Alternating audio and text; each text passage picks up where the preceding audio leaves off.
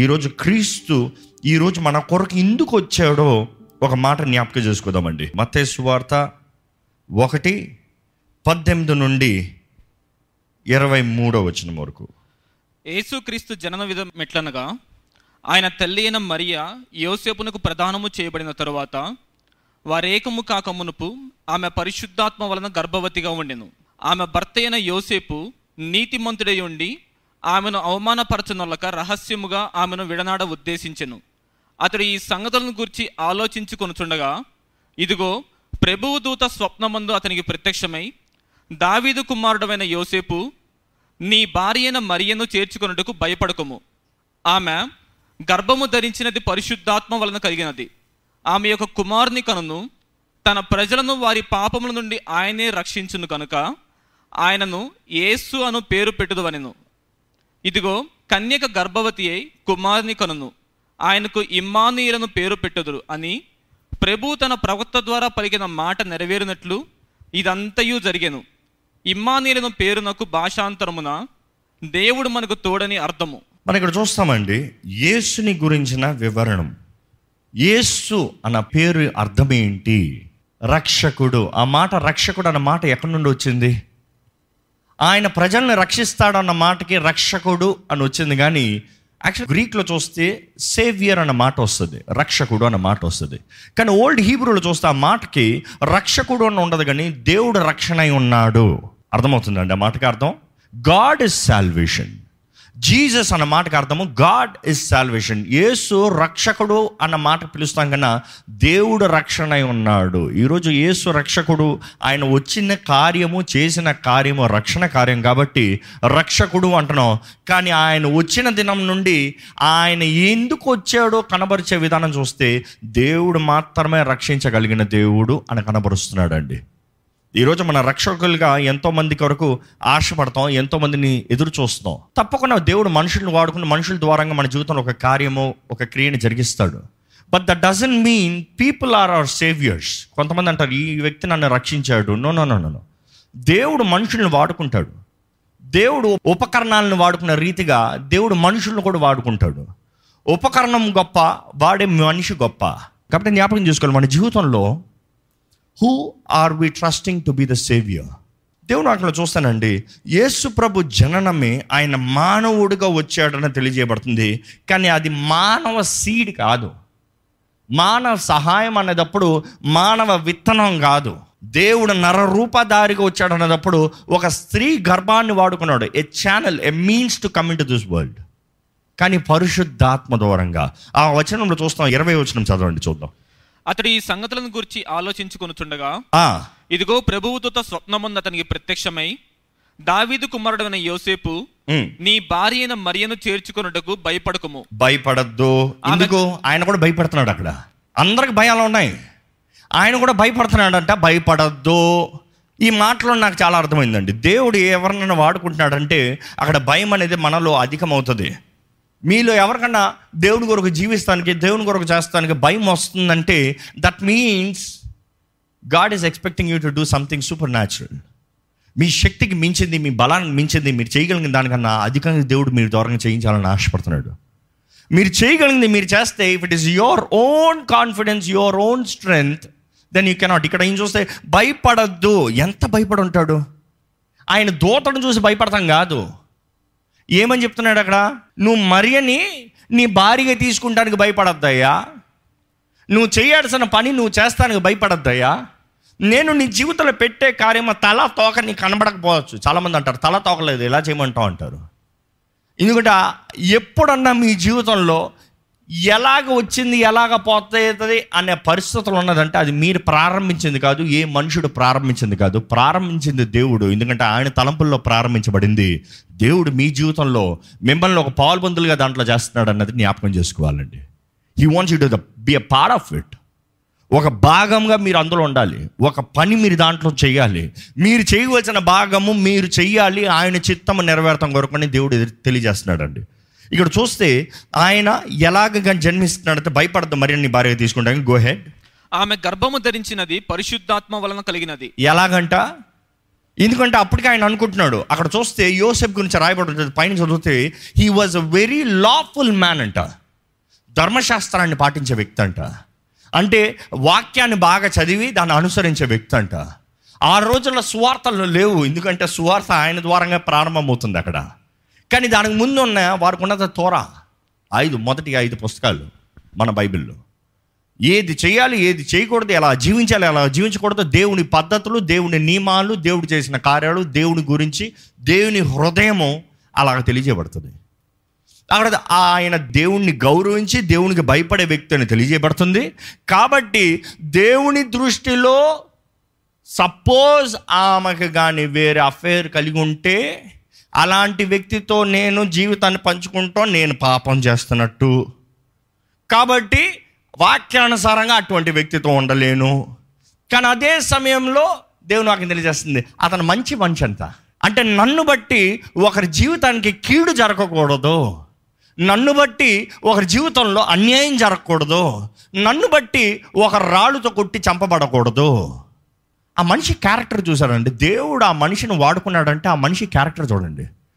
దేవునికి భయపడే వ్యక్తి, దేవుణ్ణి గౌరవించే వ్యక్తి, వాక్యానుసారంగా జీవించే వ్యక్తి.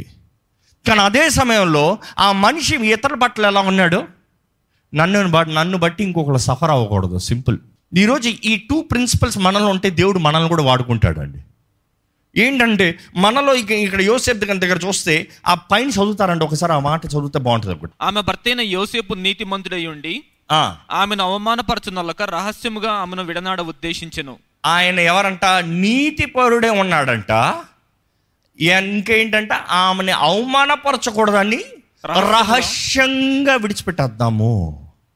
ఎందుకంటే నా దారిలో నేను పోతాను, ఇతరులకు మాత్రం నా బట్టి కీడు రాకూడదు. ఈరోజు మన మనసు చూడండి, చాలామంది మనసు ఎలా ఉంటుందంటే వారికి ఏదైనా కష్టం వచ్చిందా, వారికి ఏదైనా అవమానం కలిగిందా, వారికి ఏదైనా బాధ కలిగిందంటే చాలు. కొంతమంది చూడండి వారి మనసు బాగోకపోతే చాలు, ఇంకేం అక్కర్లే, ఏం నష్టపోకర్లా, ఏం కష్టపడక్కర్లా, ఏం పోగొట్టుకోవాల్సిన అవసరం లేదు. వాళ్ళ మనసు బాగాలేదనుకో, మూడు బాగాలేదనుకో, చుట్టూ వాళ్ళ మూడంతా అయిపోయింది. చుట్టూ వాళ్ళు మాత్రమే కాదు, ఎవరైతే వారిని ప్రేమిస్తున్నారో, ఎవరైతే ప్రేమించే వారికే ఫోన్ చేస్తారు, ప్రేమించే వారి దగ్గరనే తిడతారు. ఎప్పుడైనా గమనించారా, ఎవరిని ప్రేమిస్తారో వారిని కసురుతారు, కర్ర తీసేవాడి దగ్గరికి వెళ్ళడం, పిల్లిలాగా వెళ్ళిపోతారు. కానీ ఎవరైతే మనల్ని ప్రేమిస్తున్నారో, మనం ఎంత తిట్టినా ఓర్చుకుంటారో, వాళ్ళని ఫోన్ చేసి తలకాయ తినేస్తారు. నేను ఇదా, నేను అదా, నాకు ఇదా, లేకపోతే వారి మనసు అంతా కలవరం చేసి పెట్టేస్తారు. అవునా కాదా నేను చెప్పేది? అందరు తల్లు ఊతున్నారు, ఎందుకంటే ఇదే వాస్తవం, ఎక్కడ చూసినా ఇదే గొడవ. కానీ ఈ మనిషి మనసు చూడండి, దేవుణ్ణి గౌరవిస్తున్నాడు, ధర్మశాస్త్రం వాక్యానుసారంగా, he obeyed the law, he loves the law, దేవుని వాక్యం. ఇంకో మాట చెప్పాలంటే దేవుణ్ణి ప్రేమిస్తున్నాడు, దేవుడిని గౌరవిస్తున్నాడు. రెండోది, నన్ను బట్టి ఇంకోళ్ళకి ఏ హాని జరగకూడదు. ఈ విషయంలో సతమతమవుతున్నాడంట. ఇదే మనమైతే ఏమనుకుంటాం, నాకేం కీట లేదు కదా, నాకేం నష్టం లేదు కదా, నేను చేసుకుని వెళ్ళిపోదాం, అనిపించదు అనిపిస్తాను, నాకేం వచ్చేది, వాళ్ళు చేసే తప్పు వాళ్ళు అనిపిస్తారులే. కానీ ఈయనైతే సతమతం అవుతున్నాడు, ఉండాలా పోవాలా అంటే ఇతరుల గురించి ఎంత పట్టించుకుంటున్నాడు చూడండి. అదే సమయంలో అలాంటి తలంపులతో ఆయన పడుకునేటప్పుడు దేవుని దూత దర్శనంలోకి వచ్చి మాట్లాడుతున్నాడంట.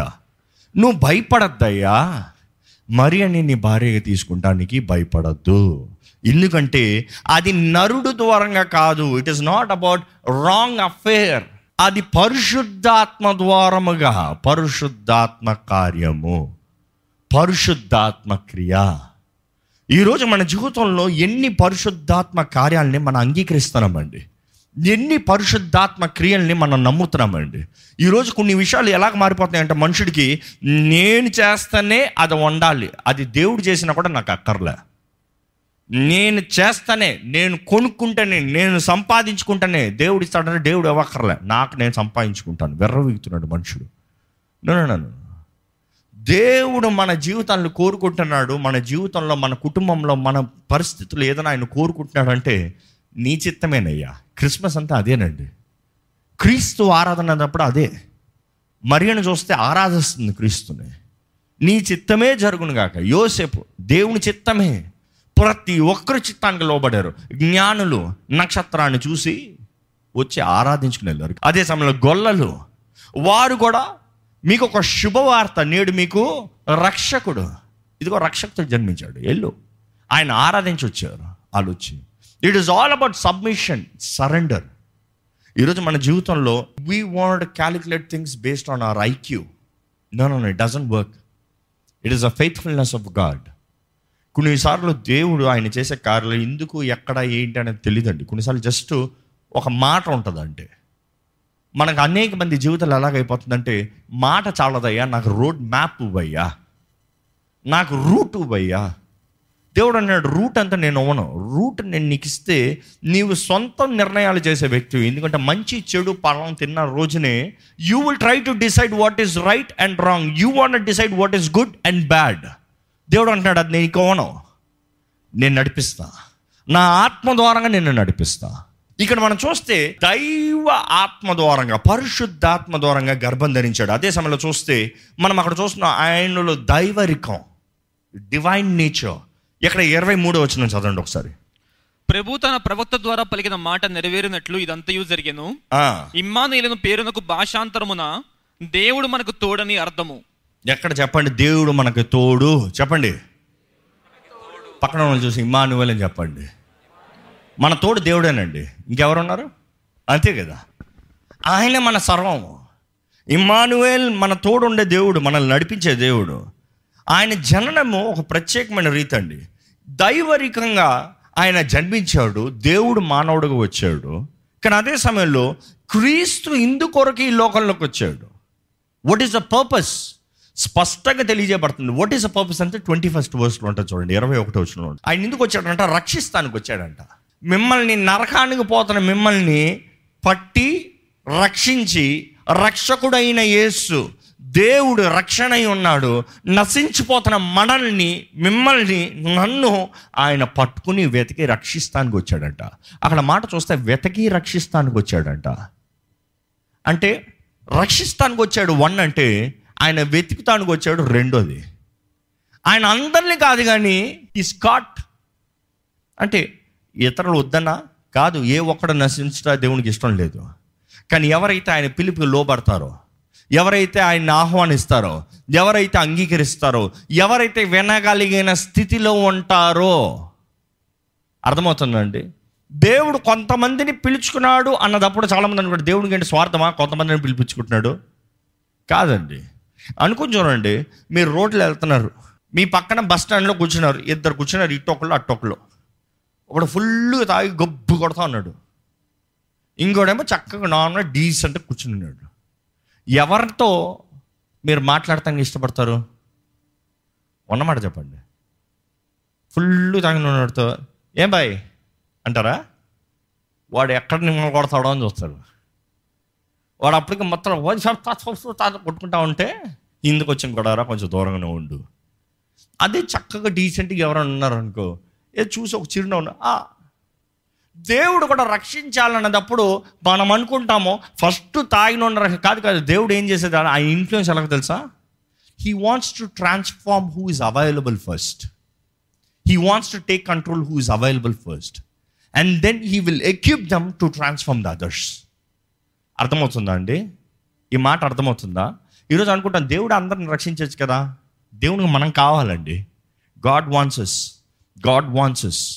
దేవుడు మనల్ని వాడుకోవాలని ఆశపడుతున్నాడు, మనల్ని ఏర్పరచుకున్నాడు, కోరుకున్నాడు, మనల్ని పిలుచుకున్నాడు. మనం అనుకుంటా దేవుడు తన కార్యం చేసుకుంటాడు. లేదు, దేవుడు అడుగుతున్నాడు. బండ సందులో నిలబడగలిగిన వారు ఎవరన్నా ఒకళ్ళన్నా ఉన్నారా? Is there anyone? Can I use anyone? నేను పంపుతాను, ఎవరైనా వెళ్తారా? Is there anyone? ఈరోజు మన జీవితంలో God wants to use us అని జ్ఞాపకం చేసుకోండి. But God wants to use us irrespective of what you think he wants to use us. అంటే మనం అనుకున్న రీతిగా ఆయన వాడుకున్నాడు, కానీ ఆయన ఏమని ఉద్దేశించాడు ఆయన అనుకునే రీతిగా ఆయన వాడుకుంటాడండి. అది ఎలా మనం చెప్పలేము. ఏ ఒక్కరికి ఆయన ప్రేమను చూపిస్తానో మనకు తెలియదు. ఏ ఒక్కరు వెతికి నశించిపోతున్న వారిని వెతికి రక్షిస్తానికి దేవుడు మనల్ని ప్రేరేపించి వాళ్ళని రక్షిస్తాడో తెలీదు. దేవుడు మన తోడుండే దేవుడు అండి. దేవుడు మన తోడు ఉంటాడనేటప్పుడు ఆయన మనల్ని పిలిపించుకుని, మనల్ని ఏర్పరచుకుని మనం రక్షించే దేవుడు. కానీ ఆయన మొదటగా రక్షిస్తానికి వచ్చాడంట. రక్షిస్తానికి వచ్చాడు అన్నప్పుడు 21వ వచనం చూస్తే ఆయన వారి పాపముల నుండి ఆయనే రక్షించును. యేసు జననాన్ని ఎవరు తునీకరించారు? He defines time. ఇంకా మాటలు చెప్పాలంటే టైం డిఫైన్స్ హిమ్. ఆయన జననం ఎవరు డినై చేయలేరు, ఎందుకంటే ఈరోజు వరల్డ్ క్యాలెండరే, హిస్టరీయే ఆయన జననంతో రెండయింది. అవునా కదా? BC AD ఆయన పూర్వం పుట్టిన తర్వాత ఇంకా అంతే. ఆయన పుట్టిన తర్వాత ఏం జరిగింది, పుట్టడానికి ముందు ఏం జరిగింది అన్న టైం లైన్ హిస్టరీని రెండుగా చేశాడు ఆయన. యేసు లోకంలోకి వచ్చాడా అని చెప్పే క్వశ్చనే లేదు. Time define him, date define him, seasons define him, everything in this creation defines him. ఆయన శక్తి గొప్పదనేది సర్వలోకం ఎరుగున్నారండి. యేసు ఎవరు? ఆయన దేవుడు. ఆయన దేవుడు నమ్ముతారా? ఈరోజు చాలామంది నమ్మరు. ఆయన ప్రవక్త అంటారు. ఆయన కేవలం ప్రవక్త. ఆయన ప్రవక్త చేసే కార్యం కూడా చేశాడు, కానీ ఆయన కేవలం ప్రవక్త కాదు. We misunderstand. అందుకని చాలామంది ఆయన ప్రవక్తగా చేసిన పనిని మాత్రం చూసి దే సీన్ వన్ డైమెన్షన్. ఈరోజు చెప్పండి, మనుషులు చూడండి, they have lot of personalities. అవునా? చాలా పనులు చేస్తారు, చాలా రీతులు చేస్తారు. ఈ రోజులో అయితే multi talented, multi business, multi culture, entrepreneurship అందరికీ కామన్. యోహాను సువార్త 1:1 తెలియజేయబడుతుంది, ఆదియందు వాక్యం ఉండను, వాక్యము దేవుని యొద్ద ఉండను, వాక్యము దేవుడై ఉండను. He is God. అదే 14 కృపా సత్య సంపూర్ణధారిగా ఈ లోకంలోకి వచ్చాడంట. జస్ట్ లైక్ అస్, ఫ్లెష్ నరరూపధారిగా వచ్చాడంట. ఈరోజు ఇమ్మానుయేల్ అన్న మాట, దేవుడు మన తోడు ఉన్నాడన్న మాట, యేసు కేవలం నరుడు అన్న మాట కాదు, కానీ ఆయన పరిపూర్ణంగా దేవుడు, పరిపూర్ణంగా మానవుడు. He's 2 in 1. It is 2, not just a man, not just a God, 2 in 1. ఆయన కేవలం నరుడై ఉండుంటే ఇమ్మానుయేల్ అన్న మాట వేస్ట్ అండి, అక్కడ రాదు. ఇమ్మానుయేల్ అన్న మాటకు అర్థం ఏంటంటే దేవుడు మన తోడు ఉండే దేవుడు. He is with us, God with us. ఆయన రక్షకుడు. ఇమ్మానుయేల్ అన్న మాట ఎప్పుడు వచ్చిందో తెలుసా? ఎలాగ ప్రవచనం వచ్చిందో తెలుసా? ఇది తర్వాత చెప్తాం. ఆయన మీరు కొంతమంది ఉన్నారు కాబట్టి I tell you ahead. Immanuel అన్న మాట ఎప్పుడు వస్తుందంటే, ఆహాజ్ రాజు శత్రువులు వస్తున్నారు, సిరియల్లో వస్తున్నారు అనేటప్పుడు ఎలా పోరాడాలో తెలియక భయంతో ఉంటాడు. ఆ టైంలో ఏం చేస్తాడంటే అసిరియా రాజుతో ట్రేడింగ్ చేసుకుంటాడు. ఏమని తెలుసా? నువ్వు నాకు సహాయం చేయి, నువ్వు నా పక్షాన పోరాడు, మా వాళ్ళని రక్షించు, నా రాజ్యాన్ని నిలబెట్టావనుకో ఈ యూదుల్ని, ఈ యూదా గోత్రపు వారిని నీకు బానిసలుగా అమ్మేస్తా, నీకు బానిసలుగా ఇచ్చేస్తా, వారిని నీ కింద వచ్చేస్తా, నన్ను జాగ్రత్తగా పెట్టు. కానీ అదే సమయంలో యెషయా దగ్గర నుండి, యెషయా ద్వారముగా దేవుని దగ్గర నుండి వాక్ వస్తుంది. ఆహాజు రాజుతో అంటాడు యెషయా వచ్చి, దేవుడు నిన్ను అడగమంటున్నాడు, నీకు జయాన్ని ఇస్తా అంటున్నాడు, శత్రువుని ఓడిస్తా అంటున్నాడు. He is saying he will give you victory. And God is telling don't not doubt. నీకు డౌట్ ఉందా? You ask any evidence. ఆకాశం పై నుండి భూమి ఆగాధం వరకు ఏదని అడిగి చూడు, నేను చేసి చూపిస్తాను నీకు. నువ్వు ఏదని అడుగు, నేను నీ తోడు ఉన్నానని నీకు రుజువు చూపిస్తాను అని అంటే ఆయన ఏమంటాడు తెలుసా? కింగ్ ఆహాజ్, నో ప్రాబ్లం, నేను దేవుణ్ణి శోధించానులే అంటాడు. ఎంత డీసెంట్గా ఉంది కదా మాట. ఈరోజు చాలామంది అంటారు దేవుణ్ణి అడిగండి అమ్మా అంటే, వద్దొద్దు, దేవుణ్ణి శోధించనులే, ఆయన ఇస్తే ఇచ్చాడులే, ఆయన సహాయం చేస్తే చేశాడులే, ఆయన సహాయం చేయకపోయినా పర్వాలేదు, నేను కింద అగ్రిమెంట్ చేశానులే. ఏంటి? దేవుడు సహాయం చేస్తే జరుగుతుంది ఈ పని, దేవుడు సహాయం చేయకపోయినా పర్వాలేదు, నాకు సహాయం చేస్తే ఇంకో మనిషి ఉన్నాడు.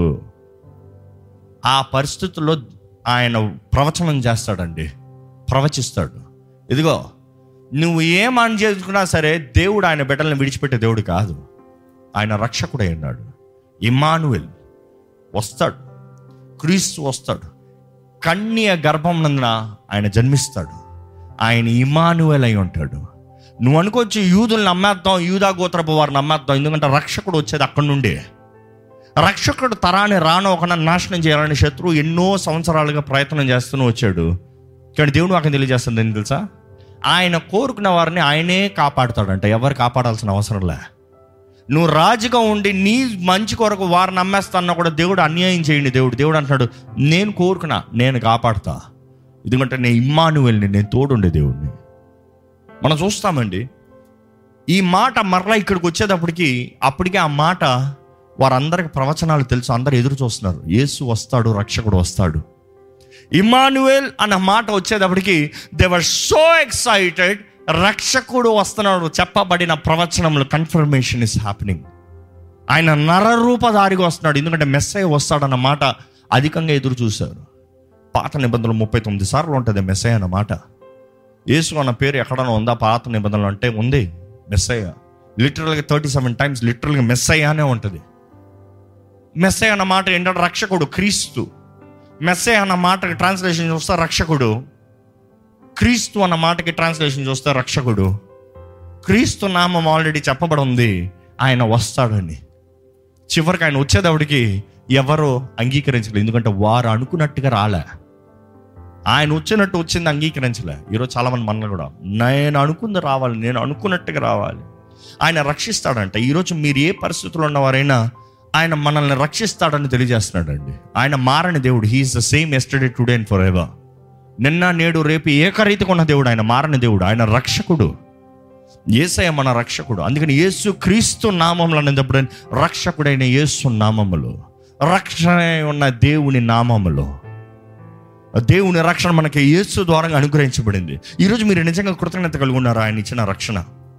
ఎంతోమంది యేసు క్రీస్తుని దేవునిగా అంగీకరిస్తానికి, ఒప్పుకుంటానికి అవమానపడుతున్నారు. What are you ashamed for? The saviour who saved you, you're saying I'm ashamed. ఈరోజు ఆయన స్వరూపమైనను సొగసైనను లేని వాణిగా మారాడంటే అర్థమో మనల్ని రక్షిస్తానికి ఆయన ఈ లోకానికి వచ్చాడు. He came to lay down his life. ఆయన ప్రాణాన్ని పెట్టి, కొరడా దెబ్బలు తిని, రక్తపు ముద్దగా మార్చబడి, ముఖం మీద గుద్దబడి, ఇందుకు ఆయన రక్షకుడై ఉన్నాడు. He came to save you and me. Forget about the whole world, you and me. మనల్ని, నన్ను చెప్పుకోండి, నన్ను రక్షిస్తానికి. నేను ఎప్పుడు అనుకుంటాను, నేను ఒక్కనైనా కూడా ఈ లోకంలో యేసుప్రభు వచ్చి ఉండేవాడు, ఎందుకంటే ఆయన అంత ప్రేమించాడు. ఆయన ఈరోజు సిలువు పైన చూసినప్పుడు, ఈరోజు క్రైస్తవులని చెప్పమంటే ఎక్కడ సిలువు మీద ఉంటారే బట్టలు లేక నాయనా ఏమంటారు చాలామంది. అందుకని యేసుప్రభు ఫోటో అంటే ఫోటో లాగా ఎవరు లేరులే, కానీ ఆయన స్వరూపం గురించి కనీసం క్లూ అవ్వాలంటే నో నో నో వద్దులే వద్దులే ఎందుకులే. ఈరోజు మనం ఏమైనామో ఆయన కృపను బట్టండి, ఆయన ప్రేమను బట్టండి. ఆ రక్షకుడు కానీ ఈ లోకంలోకి వచ్చిండిపోతే మన స్థితి ఏమై ఉండదు. నేను ఎప్పుడు అనుకుంటా, ఎప్పుడో పాపానికి మరణించాల్సి ఉన్నాయా, రక్షకుడైన నువ్వు మాత్రం వచ్చి ఉండకపోతే నేనేమై ఉంటానయ్యా. కృతజ్ఞత ఉందండి నిజంగా. దయచేసి స్థలంలోంచి రక్షకుడైన దేవా నీకు వందనాలయ్యా. గొప్ప రాజువయ్యా నువ్వు, గొప్ప రాజువయ్యా నువ్వు. కోట్లాది దూతల మధ్య ఆరాధన చేయబడుతున్న దేవుడువే నువ్వు.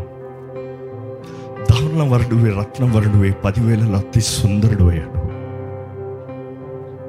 అంత గొప్ప దేవుడువే నా కొరకు ఈ లోకంలో దీనంగా వచ్చావు. ఆ మహిళను విడిచిపెట్టావే, ఎందుకన్నా ఇంత ప్రేమ? ఏ యోగ్యత ఉంది, ఏ అర్హత ఉంది, ఏ మంచి లేదయ్యా, కానీ పరమను విడిచి వచ్చిన దేవానికి వందనాలు. నా కొరకు నా అవమానంతా మోసిన దేవా వందనాలు. నాకు రావాల్సిన శిక్ష అంతా మోసావు, నాకు రావాల్సిన కొరడా దెబ్బలు తిన్నా, ఒక్క దెబ్బ కూడా తట్టుకోలేదయ్యా. అలాంటిది ప్రాణం పోయే స్థితిలోనూ మరణించావయ్యా. ఎలా తట్టుకున్నావయ్యా? ఎంత ప్రేమ ఉంది తట్టుకున్నావయ్యా. ఈరోజు చిన్న అవమానం, చిన్న దుఃఖం, చిన్న కష్టానికి సహించలేకపోతున్నామయ్యా. క్రైస్తవుడిని పిలవడతాను కూడా అవమానం అనుకుంటున్నామయ్యా. ఆ సిలువు పైన, ఊరు బయట, అందరి ముందు నగ్నంగా వేలాడావయ్యా. నన్ను చూసావు కాబట్టి, నన్ను ప్రేమించావు కాబట్టి. ఎంత గొప్ప ప్రేమయ్యా నీది. ఈరోజు మేము కొంచెం ఎదుగుతాను ఏదో గొప్ప పడుకుంటామయ్యా. ఏం లేదయ్యా మాది. నీ మహిమ ముందు మేము ఏ పాటి వారమయ్యా. దుమ్ము కూడా పడికిరాడవరమయ్యా. గర్వం ఉండను వద్దయ్యా, తగ్గించుకుంటున్నామయ్యా. నిజమైన క్రీస్తు ఆరాధన మాకు దయచే ప్రభువా. ఈరోజు పాపానికి నా మీద అధికారం లేదు, ఎందుకంటే పాపానికి వెల చెల్లించాడు దేవుడు, నన్ను స్వతంత్రుడిగా చేశాడు దేవుడు. ఏ భయం నన్ను ఏలడానికి అధికారం లేదు. There is no spirit of fear to rule over me. పరిశుద్ధాత్మ శక్తి నాకు అనుగ్రహించబడింది. పరిశుద్ధుల ఇక్కడ ఉన్న ప్రతి ఒక్కరిని చూడు ప్రభువా, నిజమైన రక్షణ సువార్త, నిజమైన క్రీస్తు ఆరాధన మాకు దయచే ప్రభువా. ఆచార భక్తి మాకు వద్దయ్యా. No worthless life, Lord. What we are is to worship you, just to glorify you, just to praise you, just to magnify your name. ఈరోజు నీ సన్నిధిలోకి వచ్చిన ప్రతి ఒక్కరిని చూడయ్యా. ఈ లైవ్లో వీక్షిస్తున్న ప్రతి ఒక్కరిని చూడయ్యా. ఎక్కడి నుండి వీక్షిస్తున్న వారైనా, ఎక్కడి నుండి వచ్చిన వారైనా దేవా, నీ ఆత్మ ద్వారా మొత్తబడికి నుండి వెళ్ళాలయ్యా. Let them be brave, Lord. Let them be strong, Lord. దేనికి భయపడాల్సిన అవసరం లేదయ్యా. Give us the courage, the spirit of courage, Lord. The spirit of victor, Lord. మాకు బలము, ధైర్యము, శక్తి, ఆశా నిగ్రహము మాకు కలిగజేసేది నీ ఆత్మయ్యా. పరిశుద్ధాత్మను పొందుకునేది కూడా మాకు శక్తి, బలం, ఇంద్రియ నిగ్రహం మాకు అనుగ్రహించబడుతుంది కదయ్యా. ఇక్కడ ఉన్న ప్రతి ఒక్కరికి నీ ఆత్మ ద్వారంగా మమ్మల్ని ఎక్విప్ చేయమని వేడుకుంటున్నామయ్యా. ఈ సంవత్సరం అంతంలోకి వచ్చామయ్యా, కానీ ఈ నూతన సంవత్సరంలో with your understanding, obeying you, planning, preparing and going ahead lord, because the battle belongs the lord and the victory belongs to God but here we are to stand by your side lord. దేనికి బెదరనవద్దయ్యా. దేవా, ప్రతి ఒక్కరి జీవితంలో నూతన కార్యాలు జరగాలయ్యా. దేవా, నువ్వు మమ్మల్ని రక్షించి మేము గుర్తెరగాలయ్యా. ఈరోజు ఎంతోమంది మాకేం జరగలేదు, నాకేం అవ్వలేదు అనుకుంటారు, కానీ నువ్వు ఎన్నో విషయాల నుండి మమ్మల్ని తప్పించావు ప్రభువా. ఎన్నో రీతిగా మమ్మల్ని రక్షించావయ్యా. ఈరోజు మేము జీవిస్తున్నాం అంటేనే నువ్వు మా జీవితంలో చేసిన రక్షణ కార్యమయ్యా. దేవా, ఏ ఒక్కరు వ్యర్థంగా పోనవద్దయ్యా, ఏ ఒక్క జీవితం వ్యర్థంగా పోనవద్దయ్యా. మా ముందున్న ఈ దినాలు నీ ఆత్మ ద్వారా మమ్మల్ని నింపి నడిపించి బలపరిచి మా ముందున్న ఈ అవకాశాలను ప్రతి ఒక్కటి సద్వినియోగపరుచుకుంటూ నిన్ను ఆరాధించే కృపను మాకు దయచేయడు. ప్రతి హృదయంలో నాకు రక్షకుడు ఉన్నాడు, దేవుడి రక్షణ అయి ఉన్నాడు. ఆ దేవుని రక్షణ నా జీవితంలో ఉందంటే అది యేసుక్రీస్తు నామములో, యేసుక్రీస్తు ద్వారంగా మాత్రమే నమ్ముతానికి సహాయం చేయండి. నీకు రావాల్సిన ఘనత నీకు ఇస్తూ, నిన్ను గణపరుస్తూ, నీ ద్వారా గణపరచబడే జీవితాలు మాకు అనుగ్రహించమని పెడుకుంటూ నజరేయుడైన యేసు నామములో అడిగి వేడుచు నామ తండ్రి, ఆమేన్.